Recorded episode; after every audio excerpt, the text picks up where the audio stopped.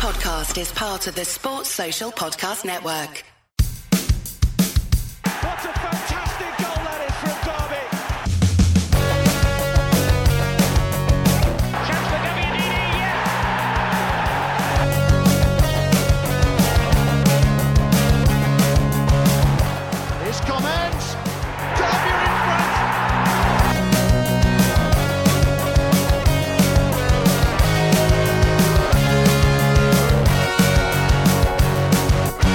Welcome along to Steve Bloomer's Washing, the Derby County podcast. Thanks a lot for joining us. It's seven points in seven days for the Rams as back to back home wins finally helped put some pride back into Pride Park after those highly publicised off the field troubles. I'm your host, Chris Parsons, hitting form before the international break. Next to me is Richard Kutcher. debatable form.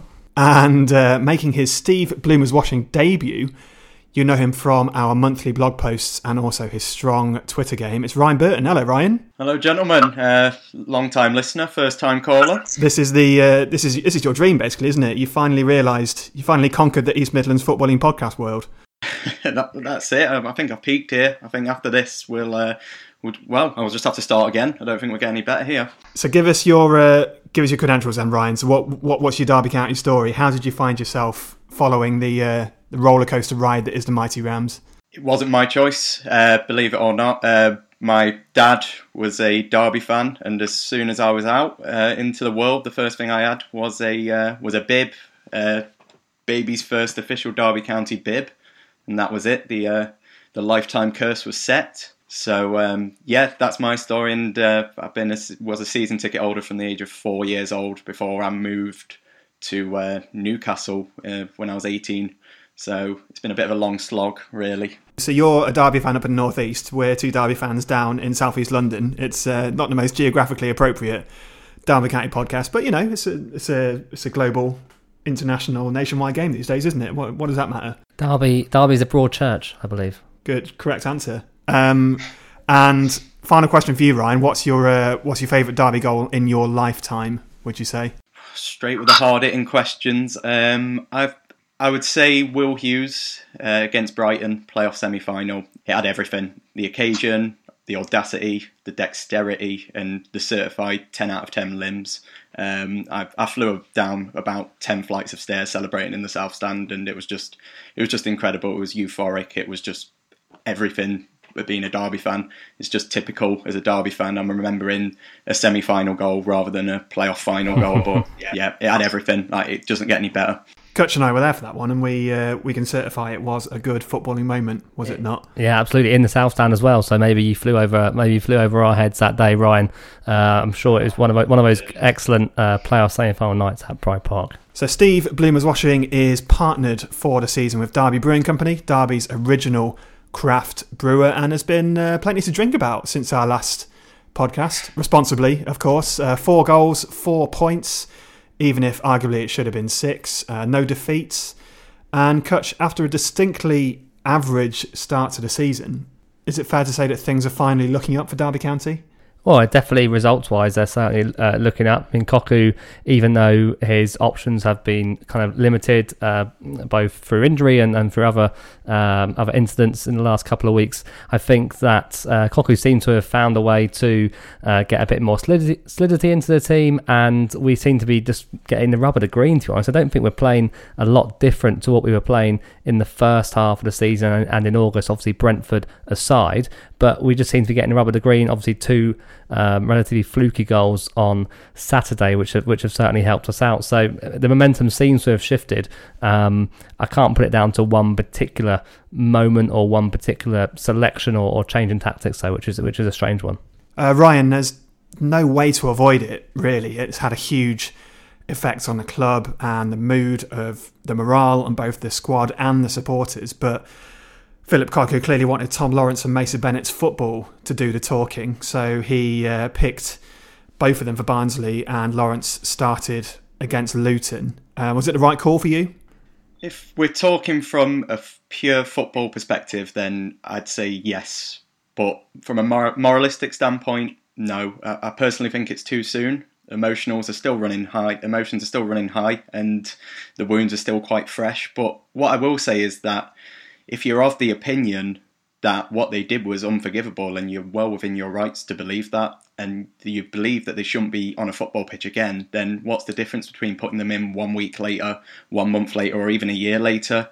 You have the opinion that it's unforgivable. So to be honest, it's it's it's a double edged sword. Um, for me, as I say, from a football perspective, I think it's the completely right thing to do. We're not blessed with options. I don't think we can afford to keep players like that out of the team. When and like it or not, Lawrence is one of our most talented players, and he has the ability to win us matches, albeit on a very inconsistent basis. But Bennett possibly we could live without, but Lawrence we, we can't have him sat on the sidelines. I think uh, from from my point of view, it's it's it's all about the optics. Um, I think the club got the optics wrong in the week. I think we all discussed in the last podcast that we all did think that we shouldn't just throw them on a scrap heap. Whatever happens in the court case, we should try and rehabilitate them into the first team eventually. I'd agree with Ryan. I think it was too soon. I think what it's done in terms of managing the situation is you've kind of got different stages of this process of of, of, of of how the how the club are perceived and how the management uh, look after the players um, over the process from the moment they were charged with drink driving up until the moment they're appearing in, court uh, later this month. And what's happened by selecting them in that in that part in between, you've created another, another whole opportunity for outrage. So after we beat Birmingham, there's a really good feel factor, feel good factor in in the in the club. Um, we we managed to get that result without including Mason Bennett and Tom Lawrence. We played well going forward, and that is what they are. They're both attacking players. So it seemed really unnecessary for me to throw them in against Barnsley because then you've got the whole reaction, the whole kind of good feeling around the club drips uh, drops down again, and uh, we're talking about about things which aren't on the football pitch. When we we just got back to talking about football, and then the same thing happens. You then release two different statements um, at different times, which gets people talking again, and it's all about off the field rather than on the field against against Luton at the weekend. And then we're going to have whatever happens in court. There'll be a whole fallout from that as well. So I just felt they could have waited until after the court case, then come out with. Uh, their punishments for the players and whether or not they'll be playing anytime soon. This is the counter argument there. I, for what it's worth, I actually agree with both of you two. I think it was too soon. I know that Lawrence won that penalty at Oakwell and he scored against Luton, albeit by accident. Um, but I still think we could have allowed a longer cooling off period before putting them both back in the limelight, especially with those court proceedings hanging over both of them. Uh, but I found the timing of the statements a little bit weird. I mean, the club have done their bit, they've issued their punishment both players fined six weeks' wages and given 80 hours of community and rehabilitation. I guess the uh, the court case will have been done and dusted by the time we come back for another episode. Good. after the international break. Um, but with both players having apologised, the counter argument would be Ryan, isn't it all time we try to move on? We have to move on. Um, if we don't, then it's got the potential to write our season off. Like the, the campaign is challenging enough. We have a new manager still trying to find his feet in a new league in a new country, and we're 30 goals worse off because we lost Mason Mount and Harry Wilson. I'm sorry to keep bringing it up, but it's very clear that we're missing those players. So it was always going to be a bit of a slog this season. That's what a transition season is all about. It's going to be a slog, it's what it entails. So we can't be adding more hurdles along the way. The club has made the decision and we don't have to agree with it, but we have to accept it. There's absolutely no positives from dragging it back up. It's going to happen. It will come back. There's going to be opposition fans. They're going to be talking about it. it. It's just what it is. But we can't get involved in it. We just have to go back to basics and just start focusing on the football pitch. At what point do you think we'll get to the uh, we'll get to a home game where the away fans don't sing Richard Keogh who should have walked home? I, I don't think there will be. It's going to happen all season. It'll it? happen all season, and if he if he comes back, it'll happen next season. You know, I, I think it will happen for the rest of the season at our own matches. Um, probably by end of the season, fans will forget about it until Richard Keogh appears on the football pitch, and that'll be what greets him, and you know, rightly so. Uh, I think it's a fair enough uh, fair enough chant. I mean, from from my perspective on kind of people moving on, we hear all the time, and we said ourselves on the recent podcast that we we trust Mel Morris, we we generally trust the way that Cocu's handled it, and trust is kind of like if you trust someone, you don't just trust them when you agree with them. You also have to trust them when you don't agree with them. And the club have to look, have been looking much longer term, and not just looking at this week's fallout or next week's fallout. Whenever they played for us, there's going to be a reaction. Whenever Tom Lawrence came back, he was going to get booed. Whenever Mason Bennett comes on the pitch, he's going to get booed for the first couple of games at their back. So maybe their thought was, let's just kind of bring all that process forward. And Get now over with and get over and done with already. Exactly, get it over and done with already. I, I still think you could have waited for after the court case because let's say, for example, the courts come down hard on them, maybe they even have to serve a term or a suspended term. Um, then you're going to get a reaction again. So uh, personally, I think you could have waited till after the court case, but I also see the logic in getting out the way, maximum fine.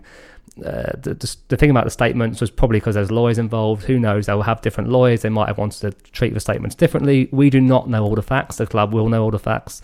So if you trust them, trust them and let them get on with it. Anyway, let's talk about some football because that's what we're here for. Uh, what about Derby to Luton nil then? Uh, Luton's manager, Ryan Graeme Jones, said he reckoned it was a one all or a nil nil game. Uh, he said there was very little difference in shots on or off target. Uh, do you think Derby deserved to win despite both goals being complete flukes?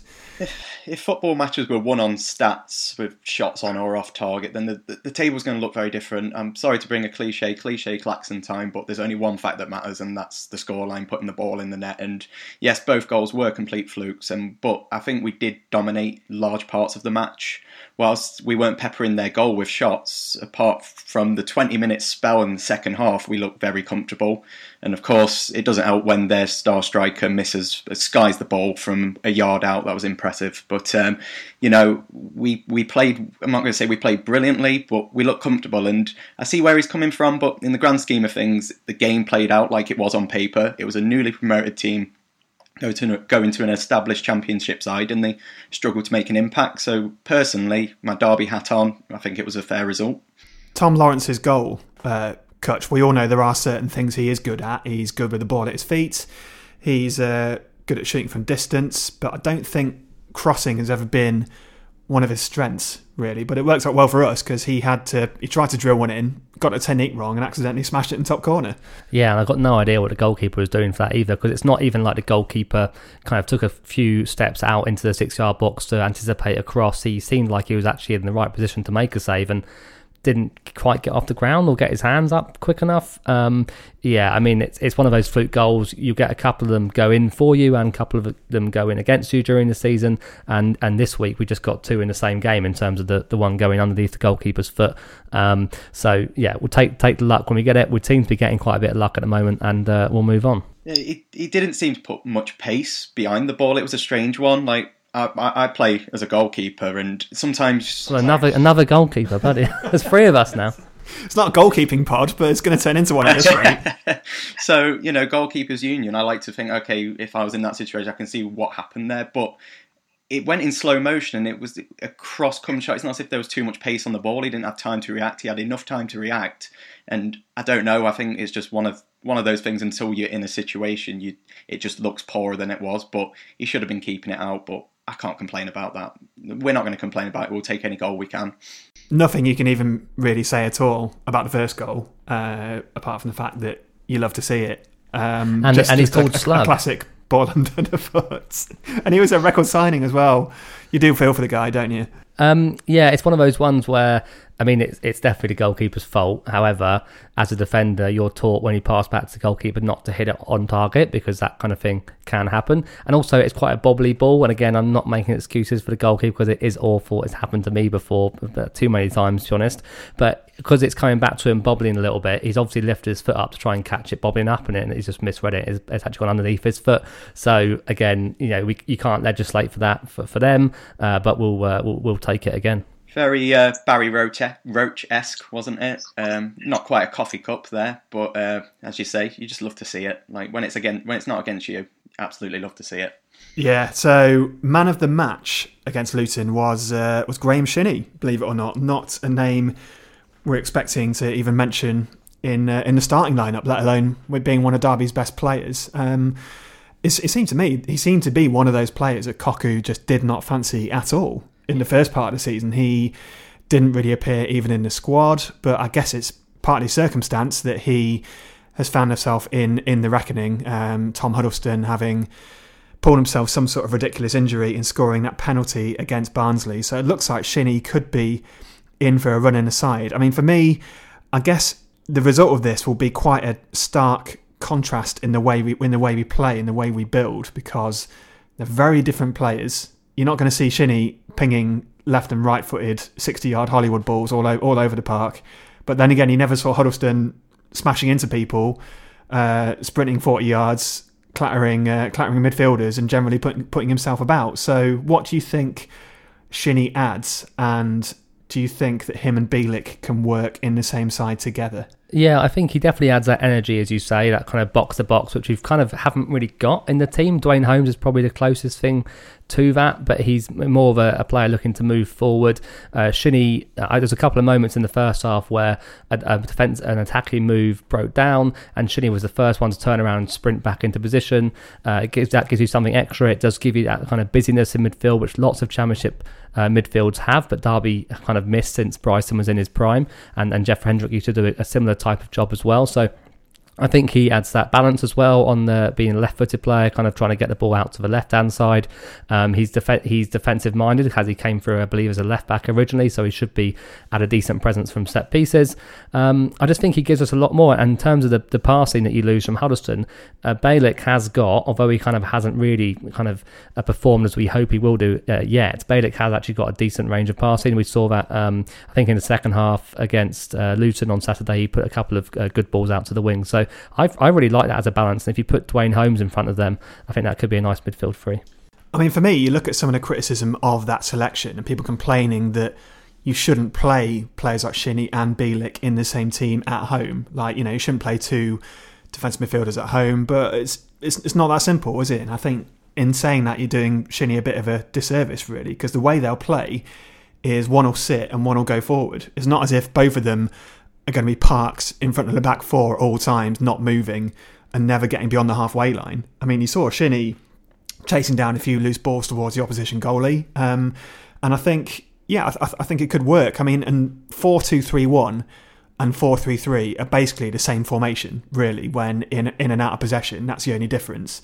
So I don't think it is necessarily too negative because one of them will have license to go forward when the other sits. I think as well, Shinnie. A lot of people seem to misunderstand what Shinnie is. Just because he's a left back, we all think he's more uh, more defensive, and he probably has got a more defensive mindset. However, he is a box to box player. You know, no one ever described Craig Bryson as a defensive midfielder. They describe him as a box to box player, and I believe that's how Graeme Shinnie is, is is meant to play when he's playing in, in the midfield, and that's how he looked like he was playing on Saturday he just doesn't possess the same quality as Tom Huddlestone does, but that's absolutely fine. There's nothing wrong with that. I'm, I'm, a big Tom Huddlestone advocate. You could tell by my blog posts, I'll always back Huddlestone. I think he's one of the best passers in the league, and he's just got that panache. He's a Rolls Royce. He knows how to pick a pass, but and you can see why Cocu likes that. He has a lot of Dutch qualities about him, but it's the lack of mobility with Huddlestone which can be frustrating. And what Shinnie brings is that industrious approach, and he is more mobile. And as Kutch said, he's got a left foot, and he brings a nice bit of um,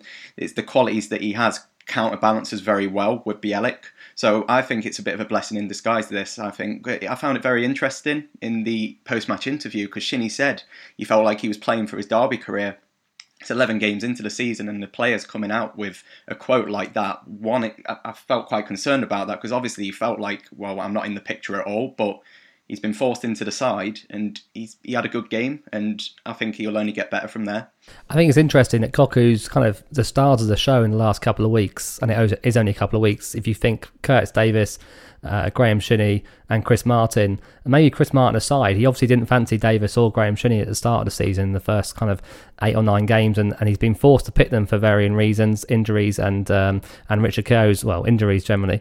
Um, and of course, Chris Martin took a little while to get into the team, but he did say in pre-season he liked a, a big kind of hold up centre forward, but he's kind of been forced into those selections, and they've really worked for him. So there's two ways you can look at that. One is that he got it wrong at the start of the season, but two, which I'd rather look at as an opt- as an optimist, is he's kind of accepted he's got to play them. he's making the best use of, of, the resources that he's got, and he's kind of stumbled upon something which may may well work. It's obviously only been one one game for Graeme Shinnie, but for me the, uh, the the signs are promising. I mean, that happens all the time. It happens to teams at, at the top, middle, and bottom of all four divisions. They no one goes into a season with with their guaranteed first eleven and stays with that eleven for forty six games. Like you know, off the top of my head, it happened to us when, yeah, under McClaren when like Eustace got suspended or injured and Thorne had to come in, and that turned out to be a great decision for a short period at least. So, yeah, it might have happened by circumstance, but I think it's something that happens to every manager in the league, and uh, he's rolling with the punches, which is as much as we can expect from Cocu at this stage. Um, so, after the short interlude, we're going to talk more about. Uh, similarities to a certain Gary Rowett side. Uh, of course, we'll be giving a mention to young Jayden Bogle, Curtis Davies, and the Chris Martin comeback tour continuing. And we've got a bit gold a month. Back in one second. Hi, I'm Paolo Wanchope, and you're listening to Steve Bloomer's Washing. So before we move on, don't forget you can subscribe to Steve Bloomer's Washing. You can find us on iTunes or on SoundCloud or Spotify or wherever you get your podcasts. And while you're there, give us a follow on social as well. We are at Steve Bloomer Pod on Twitter and we're on uh, Facebook and Instagram as well. So Barnsley 2, Derby County 2 earlier last week. Um, I must admit, it did take me at least 24 hours for the for the rage to subside after the uh, fury of conceding that la- that last minute equaliser, given the amount of promising breaks that we uh, we wasted at two one up in the second half. Uh, we watched the highlights back before we recorded this, Kutch, and we were just baffled at how you can concede a goal like that. Really, it, it was such a such a half-assed attempt at closing down that short corner from uh, from Knight and uh, and Bennett, who'd actually both come on a sub, so like tiredness wasn't an excuse there. And then when uh, when the Barnsley player gets a shot off, it somehow goes through four Derby bodies on, on its way in. Just a, an absolute sickener to concede. Yeah, I can definitely vouch for your anger uh, on the Steve Bloomer's Washing WhatsApp group. Uh, I think Tom made a few jokes which you didn't you didn't really appreciate uh, at the time. Um, it felt like quite a quite a tense place to be. Um, yeah, I mean, it, I feel like when you've hung on for that long, and I think Jayden Bogle made an excellent goal line clearance, you know, just a few moments before equaliser. I just wonder if the, if the defence and the and the team felt like they'd done the job, like that was that was Barnsley's last chance, and, and Bogle kind of got them out of jail. Because you're right, they do just switch off from that short corner, and it's so frustrating because you know we're not great at defending balls into the box, you know, not great at being organised uh, at high balls coming into the box. So then to, to let them get away with a you know a pass straight from the corner, straight into the edge inside the 18 yard box, and and Bennett and Knight just stuck on their heels and don't get there, and then the ball goes through five bodies into the bottom corner. I mean, it's just such a such a sloppy uh, goal to give away. I know it's a bit of a cliche, but more of an example of fine margins at this level. We had more than enough moves going forward on the break to win that game. I, I, I must have been at least three or four. It felt like in a in a 15 minute spell towards the end of the game where it was getting really stretched and we were just penned in, but they were really wobbly at the back and we had clear counter attacking spaces in behind. We didn't make the most of them.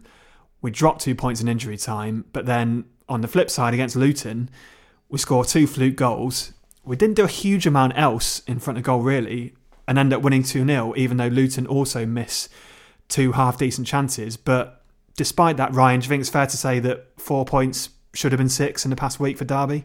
Uh, absolutely. Uh, it, it's it's frustrating, but you would have took that at the start of the week. And I'm, I'm of the belief if you get a point on away from home, no matter who you're playing, it's a good point, and away point is a good point. But as you say, when you go that long and you think you've gone through the motions, you've defended the set pieces, and then you just think, right, we'll wrap up the points. I, I was. Um, I, I was I was commuting that day, and then when I I checked my Twitter and I saw it was 90 plus three. I went, well, that's got to be game over. And then uh, I come, I go back onto Twitter, and then lo and behold, we've uh, conceded from a set piece again. And I, I said, like, free, there's three guarantees in life: death, taxes, and Derby conceding from a set piece. It is just week after week, and I just feel like there, there must be something going wrong on the training ground because it's it's beyond funny now. Like people, we need to employ people who know what we're doing. It's not as if we lack height. We've got enough height in the team to defend set pieces. I just think it's down to loss of concentration. I'd, it's hard to put your finger on, but obviously, if I could work that out, I'd have a job in the scouting setup. I'd be working for Derby. Obviously, people are paid a lot of money to make these decisions, but it's it's just calamitous now. But um, as I say, uh, four out of six points, we would have took that. We're um, five points off the playoffs. We've actually lost less games than Leeds. So it's actually not bad. Two defeats in 11 games, five games unbeaten, and lo- not lost a game since August. So what crisis? I'm going to ask. I think if we had two, mi- if it wasn't for the two missed penalties against Swansea, Swansea and West Brom, and conceding late against Barnsley, we'd be six points better off and in the playoffs. So we'd actually be considered a playoff promotion contender, which is quite extraordinary considering we've been bang average this year. I think it is the manner of some of the goals we're conceding. I think I'm sure I saw a stat which suggested it's something like nine or ten out of the 15 goals we've conceded have been from set pieces, which is in, indicative of a, a worrying trend. Uh, but anyway, at the other end, Kutch, the uh, the Chris Martin um, Memorial Roadshow continues. Um, three and three after against Barnsley after let's call it some, some generous defending. Um, I think is the best way to uh, describe it. But given that he tends to struggle to last 90 minutes, talks about the battery issue, and uh, that Jack Marriott seems to be lacking fitness and a bit of form, let's be honest. Do you think there are enough goals in this Derby team at the moment to keep that upward momentum going, to keep the uh, unbeaten run going after the break? Yeah, Jack Marriott lacking fitness, shock horror. Um, so, yeah, I think the problem with this Derby team, in the opposite way to last season, is uh, all the goal potential. Waghorn, Chris Martin, Jack Marriott are strikers, and we haven't actually got much goal support from from behind them. Obviously, Paterson has, chipped in. Lawrence is, is, capable of chipping in, uh, but as we know, uh, inconsistently. Whereas last season, the kind of the majority of goals came from Mount and Harry Wilson, of course, and Jack Marriott had had had some good runs along the way. So I'm not worried if he can get if he can get two out of those three strikers into a team regularly, and any combination of those two, to be honest then I'm, I think well, the goals are there, but you don't want to be relying just on your strikers. You need to have goals coming from other parts of the pitch. And uh, unfortunately, we haven't got that kind of guaranteed 10 to 15 goal a season midfielder like we had two last season. Ryan, if you had to choose, I'm put you on the spot here between to fill two spaces from the three of Martin, Marriott, and Waghorn, who gets a nod for you? On current form, yeah, Martin would have to be in there. Uh, no two ways about it. But I would also say Marriott. The, the thing that I don't have a problem with Waghorn. I think he's a very good player and a good solid player at this uh, at this level. But Marriott is a natural goal scorer. Get him in the box, he'll score. He's one of those. He's he's clinical. He's a clinical striker, and Martin just brings so much to the team. Um, I can't, I can't believe if it was a month ago and I could go forward and say I'd be saying this that Chris Martin is crucial to uh, our season. It's great to see. Um, he's coming back in these like the old the Chris Martin of old, and I can only welcome that. I think the problem with Marriott sometimes is I know he, he, he is capable of holding the ball up and he is capable of good touches outside the box and he, he does bring you energy in spurts during a match. But I think he can be a bit of a luxury player. And when you're kind of really digging in and grinding result, yeah, he could be that difference in if, if one snap chance, for example, against Barnsley, he might have been the player to have got that third goal uh, for Derby to kill the game off. But I just don't feel like in these close games sometimes it can also be that luxury that we can't afford to have. Whereas Martin Waghorn brings you that energy. Waghorn is probably a victim of his own versatility and his own work rate in the sense that managers, both Lampard and Cocu, can feel they can just get him in a team by putting him into that wide right position where he's kind of like not wholly effective, but he gives you a bit of a goal threat and he does work hard.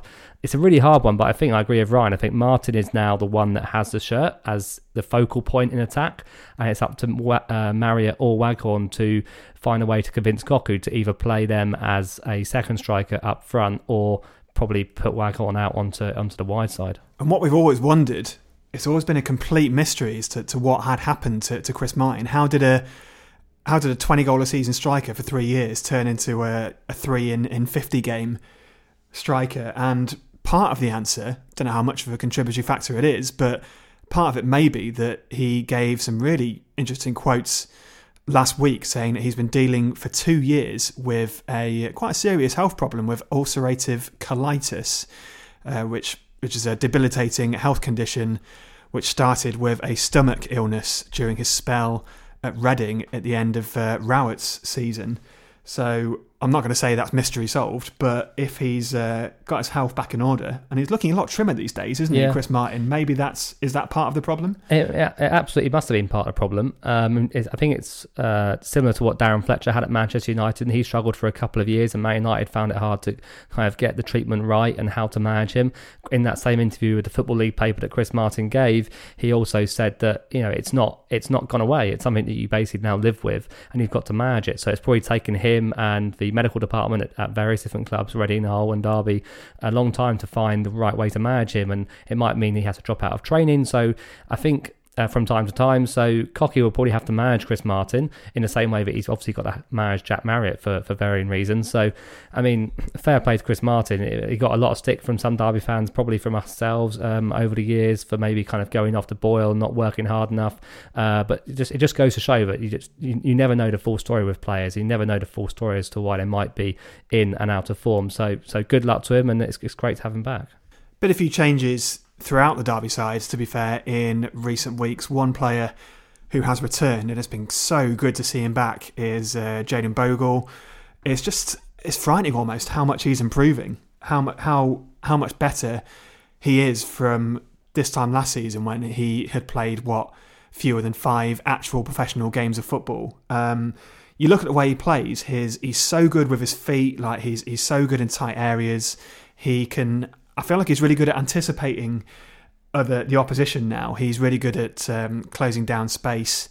Um, and he's like he's such a threat going forward as well. There's a clip that someone put up online. He had Luton's um, Luton's left back on toast at times uh, over the weekend. He, I think he, he nutmegged him about three times in the first half an hour. Um, and it does raise a question, which which someone did mention on on social media. He's so good going forward. He's so good with his feet. He provides so many assists. He chips in with goals. Is there an argument to say you could push him even further forward? Maybe stick him in as a auxiliary right-sided midfielder and and get Andre Wisdom in or someone similar at right back instead. I mean, me personally, absolutely not. I think it's a ridiculous idea. Um, in this country, we seem to be obsessed with pushing defenders into further forward positions because they show a bit of promise going forward. People tried to do it with Rio Ferdinand as, a- as a defence midfielder when he first came through, which was ridiculous. And the way that football's going is that the fullbacks are the most kind of um, one of the most valuable attacking weapons that people use on the pitch. So because they have that space in front of them, the wide player can go inside and Bogle can get forward. I just don't know why he'd muck around changing his position. I think he would be a great right wing back if we were to play three at the back, go five three two. Um, I think that's fine, but I, I, I see no purpose in, in moving him forward. He's really he really has improved his defensive side, and you know what? If he was playing a lot further forward on a you know right side of a free, a front free, but he might not have that kind of same space, and a lot more pressure would be on his on his final delivery. So I think leave him where he is. He's developing nicely. I'm going to echo everything that Coach has just said there. He's completely right. It is. We do have this obsession, as you say. If a player can show attacking promise, it's like, well, we best move them up forward. But it, it was interesting yesterday, and you'll see clips of it. But Jayden Bogle drifts inside a lot, and you could see that the left back didn't know what quite to do with that. Do, do I track? Do I, do I track him, or do I let my centre half come out to him? He, he just opens up a lot of avenues, and it was also interesting. I know that he has had a lot of stick, uh, but Jozefzoon did seem a little bit better yesterday. Um, he was getting into his positions more, but the issue was obviously he couldn't he, he couldn't connect with his shots, and uh, he just he's looking like a poor footballer at the moment. But when Bogle's come back in the side, Jozefzoon's looked quite good in the side. So I like Bogle, but if you turn him into a, if you convert him into a right midfielder, then you take away a lot of his game. As you say in modern day football now, it is a case of the the, the right back or wing back, if you are. They are one of the most attacking, valuable outlets. So the winger goes inside, pushes it out to the fullback, and the fullback puts the crossing. But his crossing's getting better with each game as well, I think. So the sky's the limit for him. Uh, when he was linked with a move away, I said we can't. That he's irreplaceable. And that little spell out where we had to, where Max Lowe came in and deputised and did a really good job, to be fair. But we lost a lot of uh, a lot of our attacking threat, so we need to keep hold of him. the Derbyshire Cafu. Let's hope his uh, his improvement continues at the same rate. And I just wanted to find out from both of you how you've rated Curtis Davies's performance since coming back into the team. And we haven't lost with him in the side on the one hand, but we have conceded four goals in three games on the other. And when we said on the last podcast, he's a defender's defender. He's a blocker. He's a he's a header and kick it sort of a defender. he's adapting to the way that Cocu is playing. I mean, he did uh, in the Barnsley highlights. He did lose his man for Barnsley's first goal, and he was one of the players in that line of four who maybe could have cleared it for the the second goal. But I think one of the good things about him is that his influence isn't always in a in a strictly footballing sense. Like he's a talker, isn't he? He's a leader. He'll guide Bielik through games. He'll help guide Lowe and Bogle through games. Do you think he's adapting to being back in the first team as well as you'd have uh, anticipated? Yeah, absolutely. Um, I think he's been a, a, consummate professional, as you'd expect from Curtis Davies, and I'm sure that he naturally does bring a, a, little bit more organisation and composure to that back four. We kind of praised him on his return uh, against Birmingham City, although we did concede two goals in that game. Um, but there's other defensive and structural problems with the team, I think, which isn't only down to Curtis Davies. I was surprised to see know, the nature of the two goals we conceded at Barnsley because Davies could have had an influence on, on both of those. Uh, but it's not just down to him. But for me, the, the team is definitely uh, definitely better with him in it, and I'd love to see him and Matt Clark given a run. I'd, I'd, I'd love even if one of them has a couple of bad games um, or has individual mistakes. I just like Cocu to try and settle on a back two and, and preferably a back four as well, uh, and that would really help. I, I can imagine Matt Clark would probably really love playing alongside someone like Curtis Davies, and it also gives you, like we said about Shinnie, it gives you a nice balance left foot, right foot, uh, centre half pairings. Goal of the month time now. Uh, we meant to do this in the previous podcast, but I forgot. That's that's my main excuse. Um, Goal of the month is sponsored by the Brewery Tap, Derby's iconic Victorian pub with 10 real ales and a growing range of UK craft beers. So, what we're going to do here, Ryan, three goals, three of us. Um, I'll give you the three goals. You can tell us your favourite first. Um, what I did find weird is when the club did this, they for some reason they put in Scott Malone's goal v Cardiff, which is literally one of the worst goals I've ever seen. I don't know how I got in there, uh, but the three goals you got to choose from, pick one from this list, were Chris Martin against Leeds, uh, Martin Waghorn against Birmingham City, or Jamie Paterson against Birmingham City. Which one is the best goal for you? Without a doubt, Chris Martin against Leeds. Um, it was just we we got battered for that whole game, and it didn't look like we were going to come away with anything. But as soon as Paterson got the ball, played it to Martin, it was just it was just a nice a, a, nice little move, and it was you know obviously we were joking about it was a return of the king, Chris Martin scored, but it was a it was a death finish. It was it was a classic Chris Martin. It was uh, it was cool. It was slick. It was composed. And uh, obviously, it's Leeds. Anytime we score against Leeds, I'm gonna I'm gonna be picking that. So it could have been Scott Malone against Leeds. I'd have been picking that. But the goal was a nice goal as well. So absolutely, Chris Martin against Leeds. Yeah, that was it was a great goal, and I think it was a great move. You know, from back to front from the halfway line with Max Lowe and Jason Knight involved as well um, before the nice little turn from Paterson, I'm going to go with Martin Waghorn uh, against Birmingham City because, again, echo, echoing Ryan, to be fair, classic Chris Martin, but in a different way.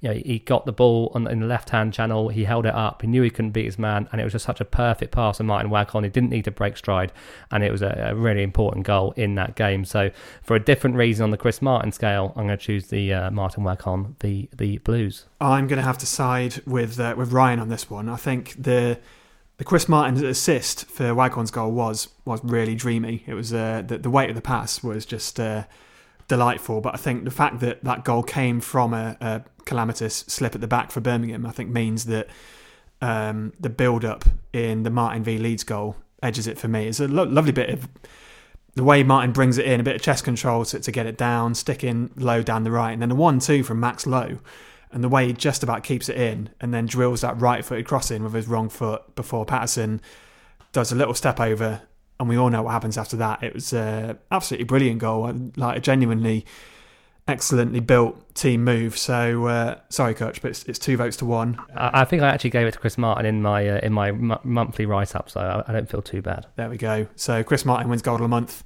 for us. Before we wrap up the podcast for this episode, we're going to attempt despite the, the barrier of technology, to do a, a guess the 11 contest between myself, Chris Parsons, and first time podcaster Ryan Burton. How do you fancy your chances in this one, Ryan? How's your memory for uh, previous Rams lineups? I'm I'm I'm not confident. um, I hope uh, hope the nerves don't get the better of me, but um, I think I might be able to hold my own. We'll see. We'll see how it goes. Are you more on the Richard Cutcher scale or the Tom Martin scale of memory? Because my memory is awful. I mean, you can't actually remember what you had for dinner like last night or, or who we played at the weekend. So, I had a dairy milk bar last night for dinner. You sure about that? I think so. Good, nutritious.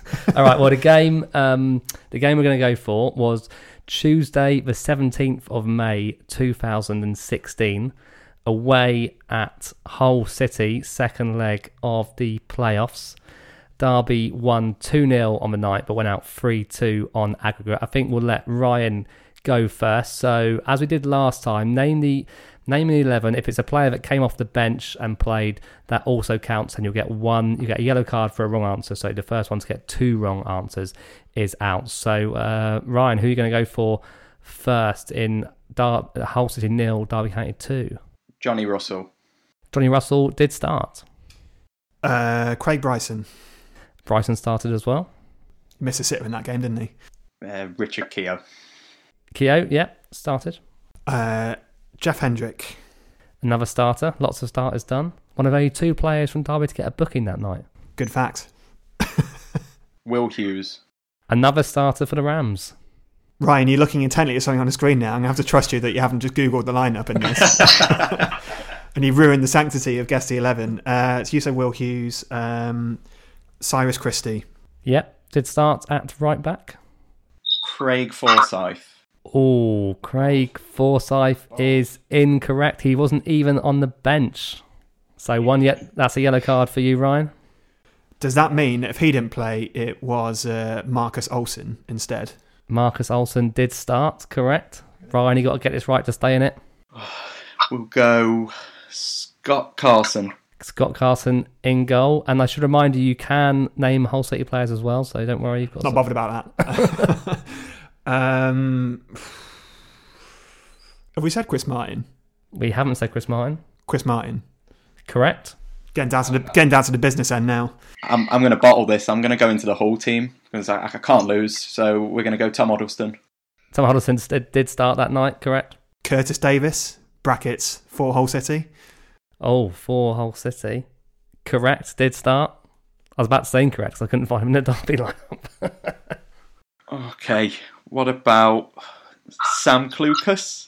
Sam Clucas appeared in the 92nd minute. Oh, hello. That's naughty. I know he scored in the first leg, so I'm going to say uh, Andy Robertson. Andy Robertson is correct, and he scored in the second leg an own goal. I mean, right, ju- for the for the benefit of those listening to this as a podcast, Ryan Burton currently has his head, his hands on the back of his head in, a- in, a, in a moment of, of anguish. I think I've got him on the ropes here. He's running out of ideas. Okay. Um, we're going to go with Jakupovic in net. Correct. Good shout. Good shout. There's two more Dar- at least two more Derby starters to go get. Yeah, yeah. So we've said for Derby, Carson, Olsson, Christie, Keogh. Uh, the other defender must have been Jason Shackell. Correct. The other booked player for Derby that night. Okay. I'm going to. Yeah, you've got me on the ropes here, but I will give it a go with Mason Bennett. No, that is a second yellow and a sending off. Oh, Not, it's all over. not even in the squad. So other answers you could have had was um, Kamara came on for Olsson in the 90th minute. No wonder Um, we lost. did one of you say Johnny Russell? He's Ryan said that. start yeah. off, So Darren Bent Yeah. came on for Johnny Russell, and then Andreas Weimann started with Tom Ince coming on for Vyman in the 60th minute. Um, other notable players and former Rams for Hull City, um, Jake Livermore uh, started the game, um, and obviously there was uh, Snodgrass, Hernandez, Diame, Dawson, uh, and a few others as well who aren't uh, worth pronouncing. You do forget that Weimann actually played for us, don't you? Like I've, I've pretty much erased that that that period from my memory. I'd have him back. I'd have him back. Yeah. I'd, I'd have, he'd, he'd be a good option in a, in a front three for Derby at the moment. We're short in that area. Well, there you go. I'm, I'm just glad I've got a victory under my belt because it might be the only one I get this season. Um, hard lines, Ryan. Happens to the best of us, but I'm sure you'll have plenty of other opportunities to uh, get off the mark this season. Um, so we will return for the podcast after the international break. We're off to the Valley, aren't we? For our first, uh, for well, not our first away, but um, another easy away game for us. Very easy. Literally about a 10 minute walk down the road, I think. Very much looking forward to it. And then uh, we're off to Hull as well for my birthday, which I'm sure won't be ruined at all by what happens on the pitch. No, never. Uh, but we'll be back after the trip to Charlton in a couple of weeks' time. Enjoy your international break, whatever it may bring. Ryan Burton, thanks for joining us. Enjoyed your debut podcast. been a pleasure. Um, it's definitely on the highlight reel of my life so far. So thanks for having me on. Can't tell if you're being sarcastic, but I'm going to I'm going to pretend you're not. uh, Richard, thanks to you as always, Thank you. and see you on the other side of the valley. Come on, you Rams.